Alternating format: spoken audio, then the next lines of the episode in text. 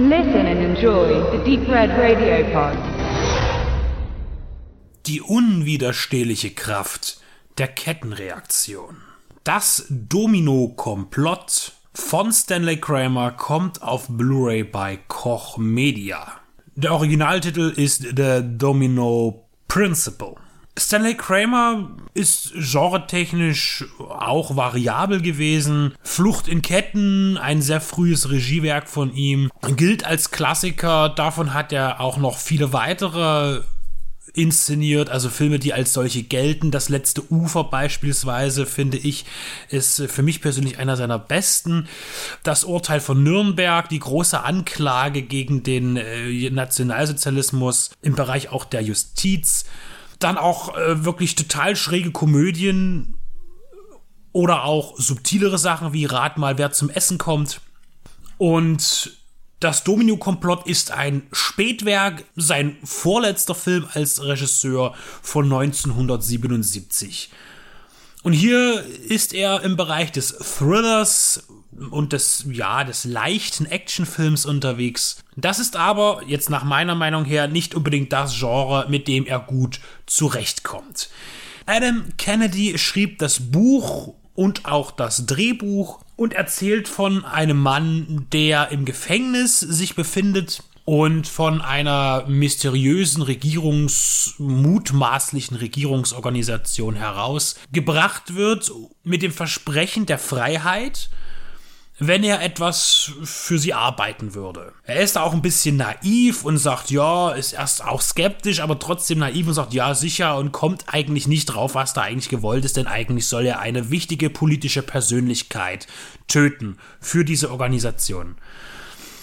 Aber darauf arbeitet man erstmal langsam hin. Man lässt ihn erstmal Freizeit schnuppern, man gibt ihm Geld, bringt ihn zu seiner ähm, Freundin zurück und so weiter, um ihn ein bisschen, ja, in Sicherheit zu wiegen, dass alles ganz schön werden wird.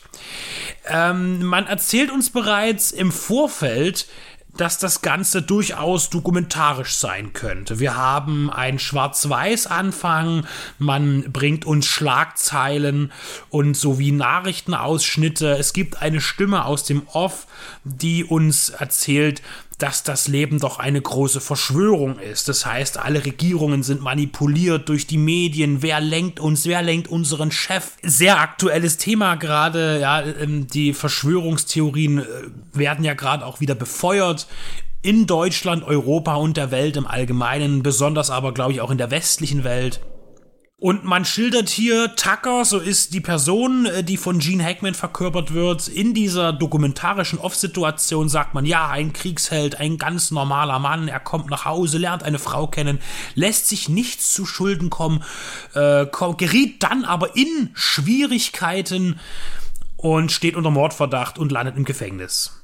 Und dort bekommt er eine Gehirnwäsche und äh, wird eben manipuliert und arbeitet dann für das System. Ja, das erzählt man uns dann in der Vorgeschichte. Allerdings kommt direkt eine Minute später der große Widerspruch, denn all das ist er nicht gut. Er ist ein Kriegsheld, ja, er hat in Vietnam gedient, aber er ist ein Verbrecher. Man stellt ihn dann an, ja, vor, er ist ein Verbrecher, Kleinkrimineller, ähm, man zählt auch auf, äh, Schläger, er ist der Abschaum der Gesellschaft, Zuhälter, Alkoholiker, im Jugendgefängnis, Vorstrafen und, und, und passt irgendwie nicht zu einem unbescholtenen Mann. Also das ist, das hat mich gleich sofort gestört in diesem Film und damit war die Stimmung kaputt für mich. Weil das kann so nicht funktionieren. Weil hier werden ja zwei völlig verschiedene Menschen so äh, gleich hintereinander vorgestellt. Ist aber auch völlig Wurst, denn es geht relativ banal weiter. Die Möglichkeiten der, der Aufdeckung einer Verschwörungstheorie oder nicht mal Aufdeckung, sondern das Hineinziehen und dann einen dort allein lassen, ähm, das ist äh, hier nicht wirklich zu finden. Ja, also wie gesagt, Gene Hackman, Tucker wird herausgeholt und man stellt ihn dann irgendwann vor die Wahrheit und sagt, ja, du bringst jetzt äh, Person X für uns um und man hat ja auch genug Druckmittel.